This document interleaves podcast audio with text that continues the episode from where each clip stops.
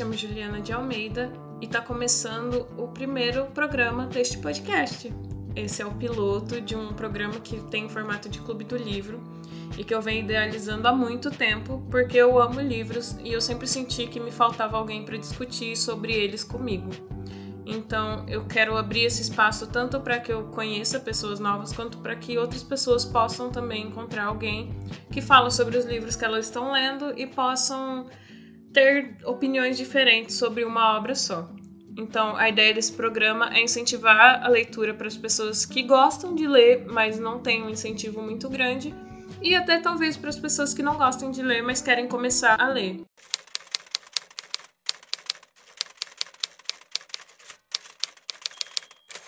Monoclube.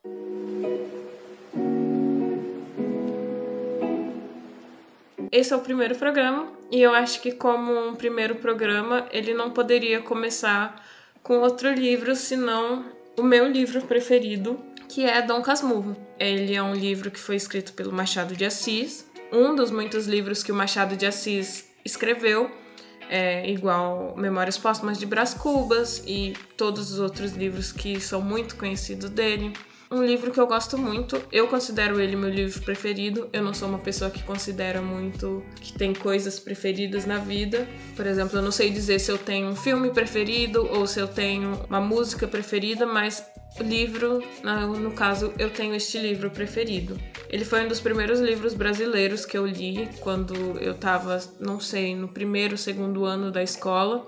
E decidi ler porque era uma das leituras obrigatórias de um vestibular na época. E eu acho que foi a melhor decisão que eu tomei, porque o Dom Casmurro é um livro assim que, não sei, talvez na época eu não estava preparada para a grandiosidade desse livro, porque ele é um livro muito complexo, ele faz referências a muitas outras coisas, ele tem uma intertextualidade enorme que eu até vou falar depois. Mas talvez nem todo mundo esteja preparado, né, para ler ele assim de cara, se você não conhece como eu fiz, e eu acho inclusive que eu não estava preparado, mas eu gosto bastante dele.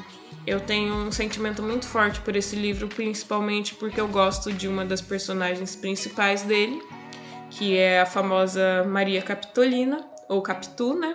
Então eu considero ele um livro incrivelmente magnífico e, e eu não ia começar com ele, eu ia começar com o livro que eu li mais recentemente, mas eu me deram a ideia de começar com Dom Casmurro e eu acho que faz todo sentido, porque é o meu livro favorito e é o, com certeza um dos livros que eu mais li durante a minha vida, desde que eu li ele a primeira vez, alguns anos atrás. Para quem não sabe ainda, né, o livro ele conta a história da relação do Bentinho, que é o personagem que dá nome ao livro, Dom Casmurro, com a Maria Capitolina, Capitu, que ele considera o grande amor da vida dele, o único amor da vida dele. É, no começo do livro ele até explica um pouco o porquê ele está escrevendo o livro e qual a relação dele com a história, o que fez ele decidir na verdade, o primeiro capítulo do livro explica o porquê do nome do livro, Dom Casmurro. No caso, a palavra casmurro é por conta de como ele é, de como ele se tornou uma pessoa turrona e sem sentimentos, pelo que acontece durante a história. E Dom é por conta dele ser uma pessoa muito rica e muito com ar de fidalgo, ele fala, né? Então, ele explica isso no livro, você pode ler, óbvio, né? Mas é o primeiro capítulo do livro, não é spoiler. Se bem que este podcast ele vai dar muitos spoilers sobre o livro. Então, se você já leu o livro, você pode continuar ouvindo o podcast. Se você não lê o livro e quiser ouvir depois, você pode ler o livro primeiro e depois voltar. Se você não se importa, eu acho que você tá mais que certo de não se importar, porque esse livro ele é uma obra muito antiga, né? E não faz nem sentido você ficar se importando com o spoiler dele. Você provavelmente já ouviu falar dele, se você chegou nesse podcast, né? E você provavelmente já sabe do que se trata a história e o enredo base dele. Então não tem motivo para você parar de ouvir ele. Mas tem spoiler se você se importa tanto assim com isso. Então, o livro ele conta a história, né, do Bentinho com a Capitu. E essa história é uma história que parte do ponto de vista do próprio Bentinho. O Bentinho, ele é um personagem que é um narrador também da história. Então nós não temos na história um narrador onisciente que sabe de todos os fatos. O que a gente sabe é o que o Bentinho está contando. O que abre um espaço enorme na história para que a gente seja manipulado pelo Bentinho. E isso é uma das coisas mais incríveis nas obras do Machado de Assis. Assim como Memórias Póstumas de Brás Cubas, a gente tem um personagem que parece um narrador onisciente, porque ele sabe muito mais do que nós sabemos, mas ao mesmo tempo ele não é um narrador onisciente, ele é uma figura que só está participando da história. Como o Brás Cubas, ele conta a história a partir da vista de um personagem que já morreu, então ele é um quase um narrador onisciente porque ele já viveu tudo aquilo e ele está observando de uma certa distância, o Bentinho, ele tem essa mesma característica de ser um personagem que ele dá a impressão de ser onisciente, porque ele já viveu aquela história. A história que ele está contando, ele já teve todo um tempo para pensar sobre aquilo, para saber o que ele deve ou não contar, para ver vários pontos de vista da história, para nos dar aquelas informações. Então, quando ele está escrevendo o livro, que ele fala já no segundo capítulo, é, ele já tem muito mais informações do que ele teria na época que ele está vivendo. Então, em várias partes do livro, ele vai falar como soube depois, como fiquei sabendo e essas coisas, porque ele tem esse aspecto de ser um personagem do futuro contando uma história do passado. O que não significa que ele está contando tudo o que está acontecendo na história. O Bentinho ele é um personagem que está muito envolvido com a história e a gente vai percebendo isso ao longo de todo o livro. Ele não é um personagem 100% imparcial. A gente sabe que quando a gente vive uma história, a gente não se distancia dela depois que o tempo passa para tornar 100% imparcial. A gente tem emoções com ela e com o Bentinho é a mesma coisa. Inclusive, ele tem muitas emoções em relação à história que ele vai contar. E é por ele ter essas muitas emoções e essas muitas lembranças e ele querer que as pessoas guardem essa lembrança dele que ele conta a história. Mas ele não é um personagem que a gente possa confiar e a gente vai entendendo isso ao longo do livro. Algumas pessoas talvez achem que ele é um personagem que dá para confiar, mas ao longo do livro você vai pegando pistas dele, pistas sobre o que está acontecendo e o que ele e que ele está nos contando uma história que talvez não seja exatamente daquele jeito que o livro quer que a gente ache que seja. Afinal de contas, ele tá ali contando a história dele, tá ali tentando se mostrar como o certo, né? Porque a gente nunca quer ser a pessoa que tá errada na situação. E o Bentinho não é diferente. Isso é uma das coisas muito legais do livro, que o Machado de Assis ele consegue transmitir toda essa nuance do personagem próximo à nossa realidade. O Bentinho, ele não é um personagem que ele é irreal, ele é muito verídico ele tem toda a capacidade de você de você se relacionar com ele, você se sentir próxima dele, você sentir pena, você sentir um apego pela história dele, com a Capitu e tudo mais, você tomar ao lado dele, tanto tem muitas pessoas que tomam ao lado dele. E, enfim, mas por que que as pessoas têm que tomar o lado dele? Porque existe toda a questão de como você está vendo no título, que é levantado a partir do meio do livro, sobre a Capitu ter traído ou não o Bentinho. Traiu ou não, a gente não sabe no livro. Assim como o próprio Bentinho, a gente tá às cegas disso, escuro. Não tem nada explícito falando sobre a traição da Capitu ao Bentinho.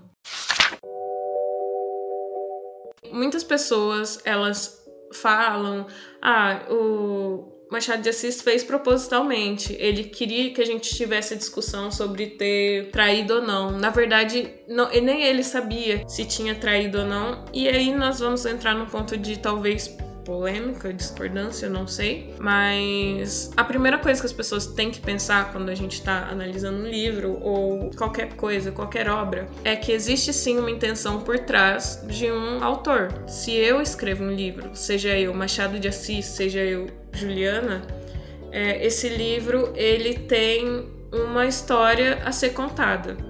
Então, quando eu escrevo esse livro, eu estou contando uma história que eu quero levar a algum lugar. A minha história ela vai ter um começo, um meio e um fim. Então, quando a gente fala que um autor ele nem ele sabe se algo aconteceu na história, isso é muito ilusório da nossa parte, porque o autor ele sabe o que ele quer que as pessoas definam. O autor ele sabe o que ele quer gerar nas pessoas, porque quando você escreve, você não tá só ali colocando palavras num papel. Você tá ali escrevendo uma história que é para gerar emoções, que é para gerar uma discussão, que é para gerar um conflito, que é para despertar algum sentimento nas pessoas. Então, é, falar que o Machado de Assis não sabia se a Capitu tinha traído Bentinho ou não é uma maneira muito idiota de interpretar essa história. Mas uma coisa além dessa forma meio boba de ver a história que você pode ter certeza de que ele sabia, se você não acredita em mim e discorda comigo, é o fato de que existe o boato, a ideia de que, na verdade, o Machado de Assis tinha dado uma resolução para esse conflito. Se você pesquisar na internet, você vai poder ler mais sobre isso mas ele tinha escrito sobre a resolução desse conflito, sobre a Capitu ter ou não traído o Bentinho mesmo, e o Bentinho ter, saber dessa situação, mas no fim ele decidiu não colocar. Essa decisão foi tomada porque a esposa dele, Carolina, que era uma das pessoas que editava o livro antes desse livro ser publicado junto com ele, falou que ela achava que era melhor deixar sem então, isso daí é mais uma prova de que tinha uma resolução para o caso. Se você lê o livro tentando saber se a Capitu traiu ou não, se você vai reler o livro, você vai encontrando pistas nele relacionado à situação. Essas pistas, o que eu vejo, são totalmente a favor da Capitu. Capitu não traiu o Bentinho com Escobar. E as pistas estão ali ao longo do livro todo, e é literalmente o livro todo. Você vê desde o primeiro momento que o Dom Casmurro fala sobre ele, fala sobre a decisão dele escrever o livro, até o final do livro, quando ele fala o destino dos personagens e tudo que aconteceu. E a primeira, assim, coisa que você lê, percebe no começo do livro, é que o Dom Casmurro, ou o Bentinho, no caso, é o mesmo personagem, como eu já falei, ele é obcecado pela Capitu. Ele é obcecado com a relação dele com a Capitu, ele é obcecado com a mulher dele, ele é obcecado com toda a situação, com toda a história.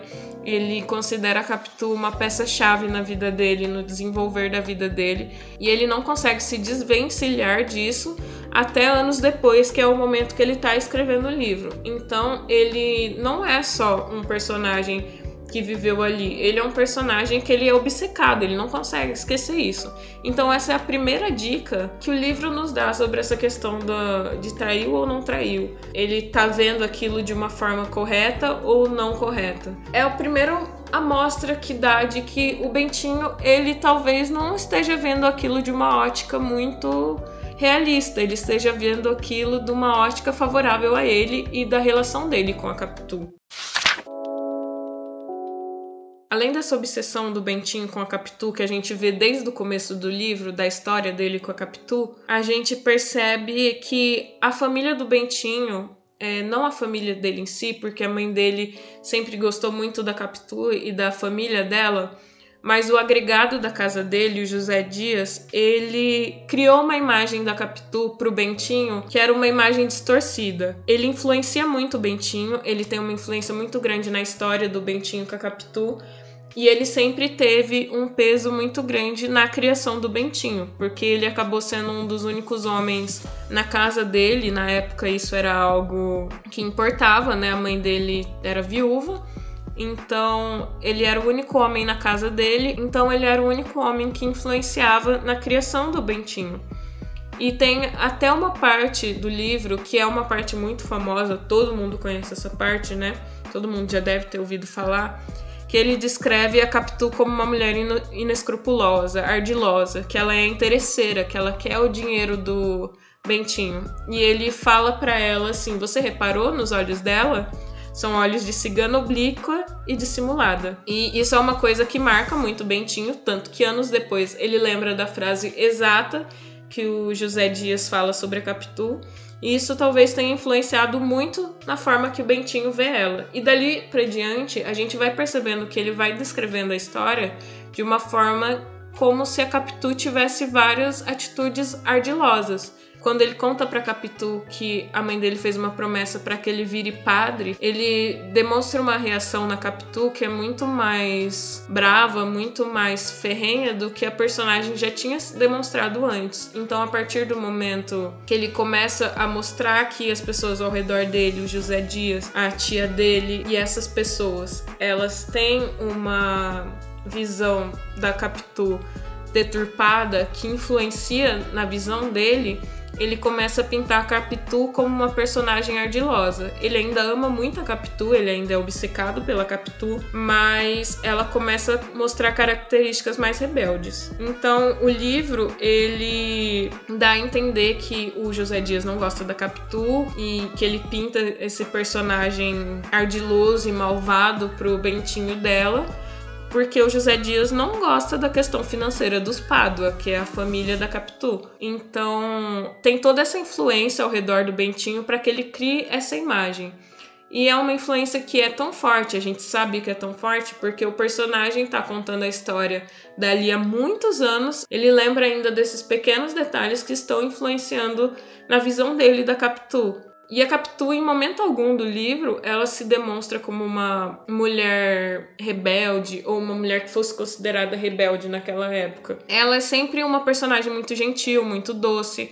Ela é muito educada tanto com a mãe do Bentinho, quanto com os tios, quanto com o próprio José Dias que estão lá na casa dele. Ela é sempre muito legal, muito boazinha até demais com o Bentinho. Então, ao longo do livro, a gente vai tendo vislumbres de uma Capitu que é uma personagem muito dual, porque ela é muito boa, ela é uma personagem que não demonstra ser ruim nem inescrupulosa, mas ao mesmo tempo que desperta desconfiança no olhar do Bentinho. E a gente vai tendo que criar um senso crítico e pensar por que, que o Bentinho tem tanta desconfiança da Capitu, sendo que ela nunca deu motivo algum para ele desconfiar.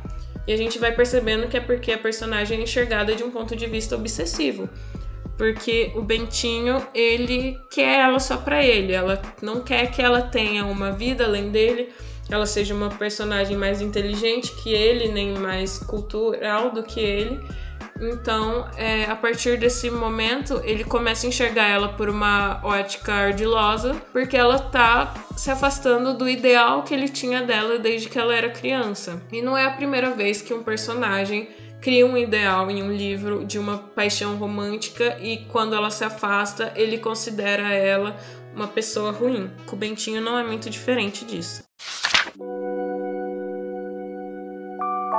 Outro ponto do livro que mostra a impossibilidade da Capitu ter traído ele, mas o porquê de existir a suspeita, é que a própria relação do Bentinho com Escobar, que é o amigo dele que ele acha com quem a Capitu traiu ele, é uma relação extremamente diferente, uma relação estranha. Ele é muito próximo do Escobar, ele vê o Escobar como a pessoa mais próxima que ele tem no momento que ele é seminarista e ele se apega muito ao Escobar e ele considera o Escobar um modelo para se seguir, ao mesmo tempo que ele considera o Escobar uma pessoa não muito afortunada. Então ele começa a criar a ideia de que por Escobar ser muito próximo dele, e não ser muito afortunado, ele talvez tenha inveja da vida dele. Então ele tem essa relação meio conturbada de que ele gosta muito do amigo dele, mas ao mesmo tempo ele se considera muito superior. E aí esse é um dos pontos chaves para a gente entender a história do livro.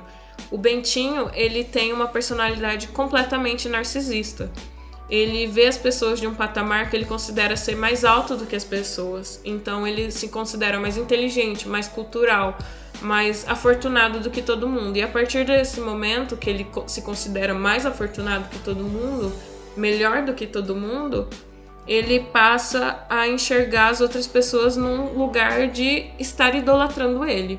E a partir do momento que a Capitu não idolatra ele completamente, que o amigo dele tem uma vida além da vida dele com a Capitu, ele passa a criar desconfianças, ele passa a ter uma relação conturbada com essas pessoas, porque essas pessoas deveriam estar ali apenas à mercê dele. E se isso não acontece, para ele isso gera um desconforto a ponto dele criar uma desconfiança. É, e como eu falei, se as pessoas não se relacionam com ele da forma que ele deseja, ele cria essa desconfiança. E a Capitu, ela é uma personagem que é extremamente idealizada ao longo de todo o relacionamento dela com o Bentinho. Quando eles eram crianças, ele descreve ela com muito amor, com muito tato.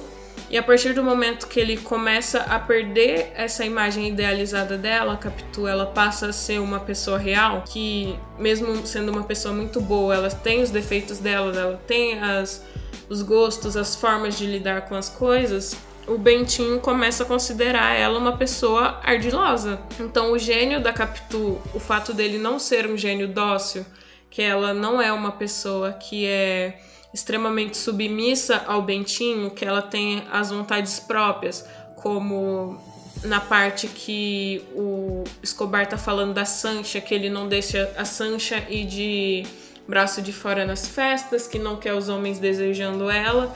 O Bentinho, ele não tem, ele percebe nessa parte que ele não tem esse mesmo poder sobre a Capitu.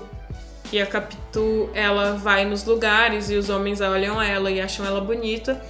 Inclusive nessa parte a gente vê um pouco da obsessão dele com ela, mas ele percebe que ele não tem um domínio sobre a Capitu, até porque ele não tem o direito desse domínio sobre ela. E a Capitu sabe de alguma forma que ele não tem o direito, ela tem capacidade suficiente para falar para ele que ela não é submissa a ele.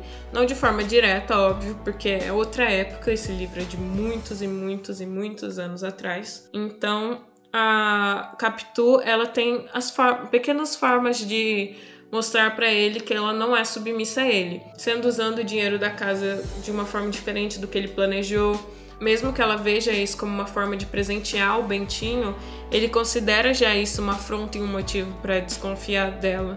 Porque a Capitu, ela sai da idealização deles. Então chega na parte que a gente alcança a razão da desconfiança do Bentinho com a Capitu, assim, para ele no livro, que é o Ezequiel. Ezequiel, que é o filho da Capitu com o Bentinho, e é o que ele considera o fruto da traição da Capitu com Escobar, o melhor amigo dele. E ele fala que o Ezequiel tem maneirismos e formas muito parecidas com a do Escobar. Ele descreve isso no livro e ele acha que isso é a prova cabal da traição da Capitu com Escobar. Mas ao mesmo tempo que ele fala isso, ele nos dá dicas de que isso é um pouco a obsessão dele.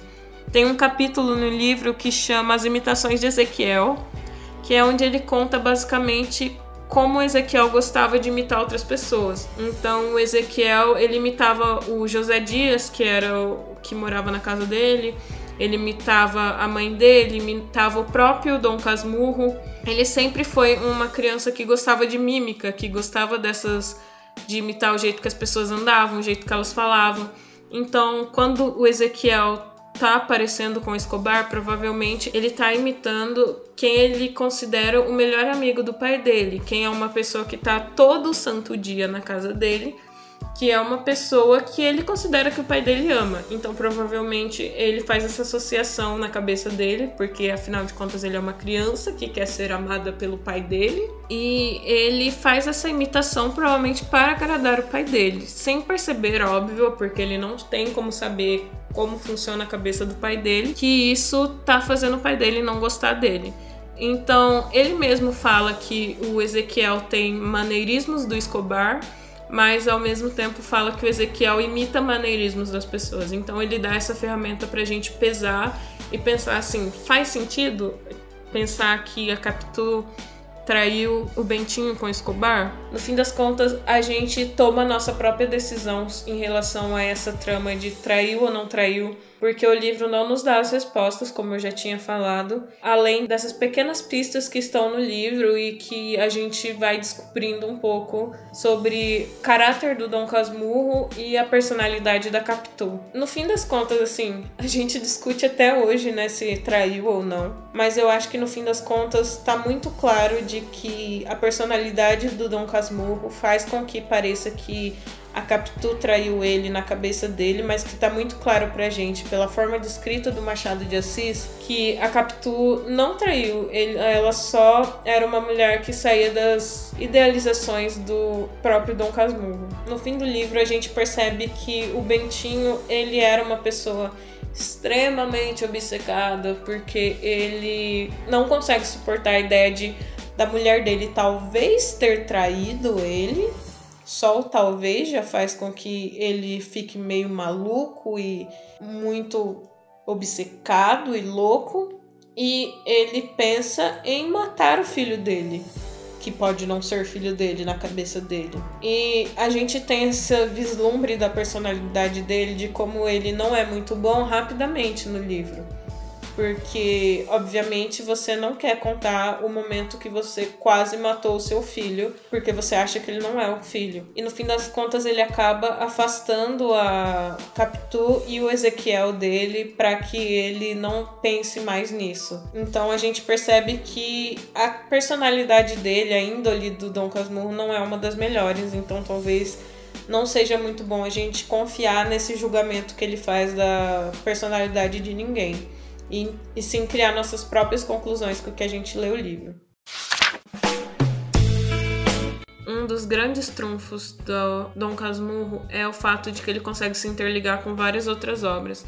Então, ao longo do livro, a gente vai ouvir diversas menções a cânticos, a poemas, a literatura clássica no geral, e isso é uma coisa que é muito importante para o livro, o fato dele conseguir se interligar e fazer a gente entender ele não só como um retrato da época dele, mas como uma obra que vai ser levada por muitos anos, que é até hoje. E a gente tem que pensar que, por mais que seja muito interessante, seja algo que gere muita discussão e que influencie as pessoas a lerem o livro, a questão da traição não é o ponto principal disso. Se a traição fosse o ponto principal, provavelmente essa obra já teria sido esquecida há muito tempo.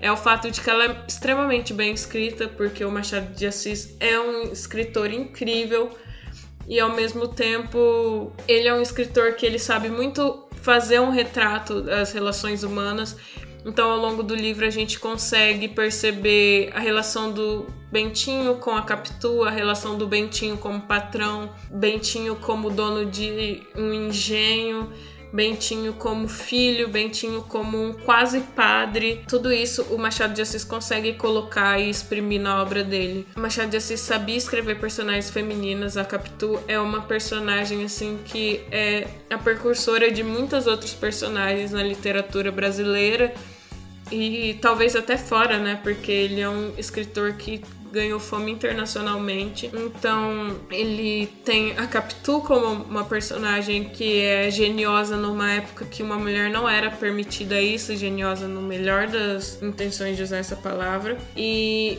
ao mesmo tempo que ele escreveu tantas outras personagens, como a Marcela de Memórias Póstumas de Brás Cubas, que também é uma personagem que demonstra certa liberdade, embora ela seja meio inescrupulosa, assim como Brás Cubas era. Então, o Machado de Assis ele tem essa capacidade incrível de escrever personagens e dar uma realidade quando a gente pensa num livro, quando a gente pensa em uma obra escrita, a gente tem que pensar como essa obra se desenvolve dentro do próprio universo dela. Como os personagens conseguem se desenvolver dentro desse universo criado, e isso é algo que o Machado de Assis consegue fazer muito bem. A gente vê em Dom Casmurro um universo que foi criado por um narrador completamente louco e já no fim da vida sem saber para onde ir por causa das decisões que ele tomou e ao mesmo tempo que não dá o braço a torcer, que ele é casmurro, que ele é um personagem muito arrogante para dar o braço a torcer e mostrar o narcisismo dele. Então, o personagem e o mundo que o Machado de Assis cria é um mundo muito condizente com a condição desse personagem. Então, os criados são muito amorosos com ele, porque os criados amam ele, os pais, os amigos, todo mundo quer muito agradar ele, o padre, todo mundo quer muito agradar o Bentinho, porque ele é um personagem que ele acredita nisso. Então, ele acreditava que as pessoas amavam ele, porque ele era uma pessoa que era acima da média das outras pessoas. E o Machado de Assis sabe desenvolver muito bem essa personalidade, tanto que muitas pessoas não percebem o narcisismo do próprio Bentinho e como ele na verdade era um personagem com essa nuance de ter as pessoas amando ele porque ele achava que as pessoas deveriam amar ele e não porque as pessoas de fato amavam ele. No fim das contas, eu acho que esse livro é o meu livro favorito exatamente por isso, porque ele abriu portas na minha questão da interpretação de texto. Eu não fiquei mais naquele espaço usual de ler o livro e aceitar a história, mas sim de ler o livro com um olhar crítico e pensar no livro como uma como um universo próprio, com as regras próprias e com os relacionamentos de uma forma própria.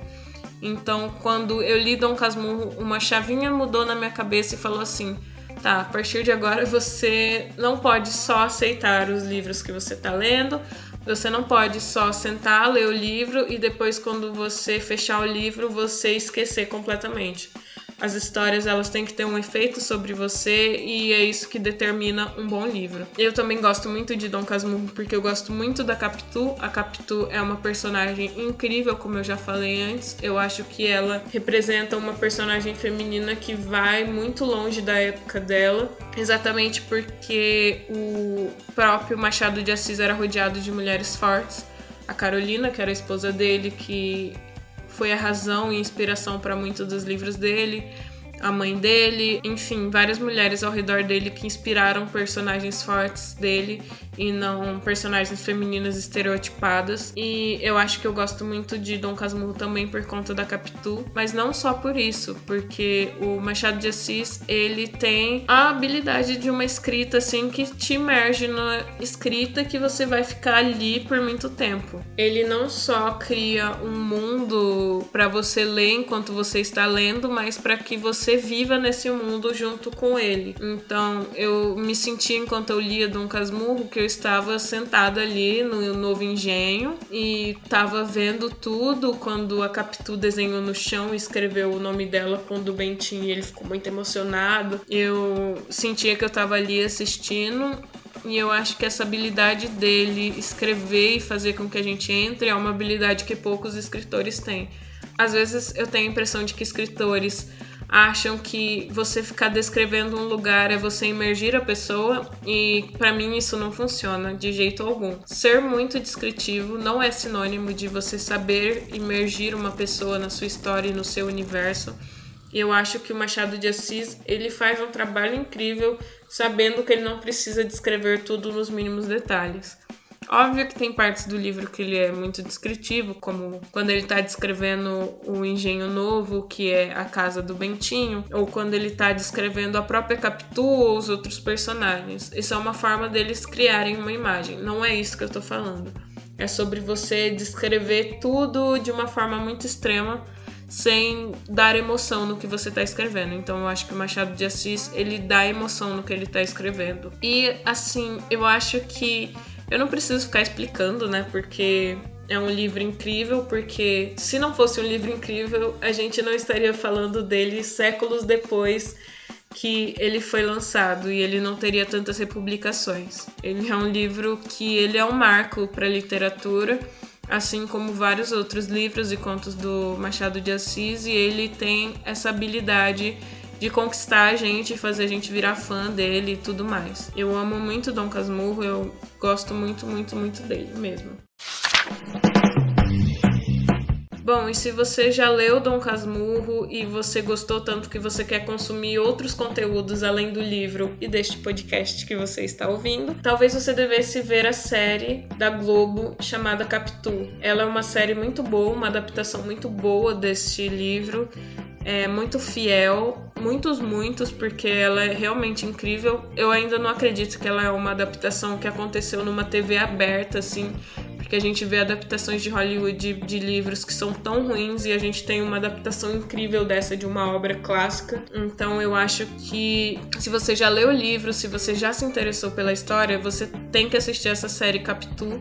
É, eu acho que ela tá disponível no Globoplay agora, eu não tenho certeza porque não tem Globoplay. Mas se você procurar na internet, provavelmente você vai ter acesso a ela e vai encontrar uma forma de assistir. Tudo na internet existe uma forma de assistir. E é uma boa forma de você pegar esse conteúdo. Se você tem que estudar para o vestibular e você não é uma pessoa que gosta muito de ler, primeiro, que triste você não gosta muito de ler, né? Eu espero muito que você continue acompanhando esse podcast e comece a gostar de ler. Mas caso você precise fazer uma prova ou precise fazer algo sobre esse livro que você ainda não leu, você pode ver a série que é muito boa. Ela é curtinha, é uma minissérie na verdade. Capitu da Globo. Muito boa. Bom, esse foi o nosso programa. Eu espero que você tenha gostado. E espero que se você nunca leu Dom Casmurro, você tenha vontade de ler ele agora. E caso você já tenha lido, que você tenha vontade de falar com outras pessoas sobre esse livro, afinal, é essa a ideia do podcast, é que você queira discutir livros e que você se relacione com eles de uma forma muito além de só ler. E eu espero que não tenha ficado maçante e que tenha dado alegria a alguém que tenha lido. Se você gostou do livro e quiser falar comigo, você pode ir no meu Instagram ou no meu Twitter, é arroba a Juliana Luiza. No Twitter, a Juliana Luiza com um A só no final. No Instagram, com dois As no final, porque o outro user já estava usado. E você pode ir lá e você pode me mandar mensagem na DM. Se você me conhece, você pode também fazer isso. Se você não me conhece, olá, é um prazer te conhecer. Eu vou ficar muito feliz da gente conversar sobre esse livro. Vai lá, me segue, me fala o que você achou do livro, me fala se você já leu, se você não leu. Mande perguntas, mande ideias de livros. Eu vou ficar muito feliz de saber que tem pessoas ouvindo o meu podcast. É isso, muito obrigado por me ouvir até aqui. Eu espero que você tenha gostado. Até a próxima. Tchau!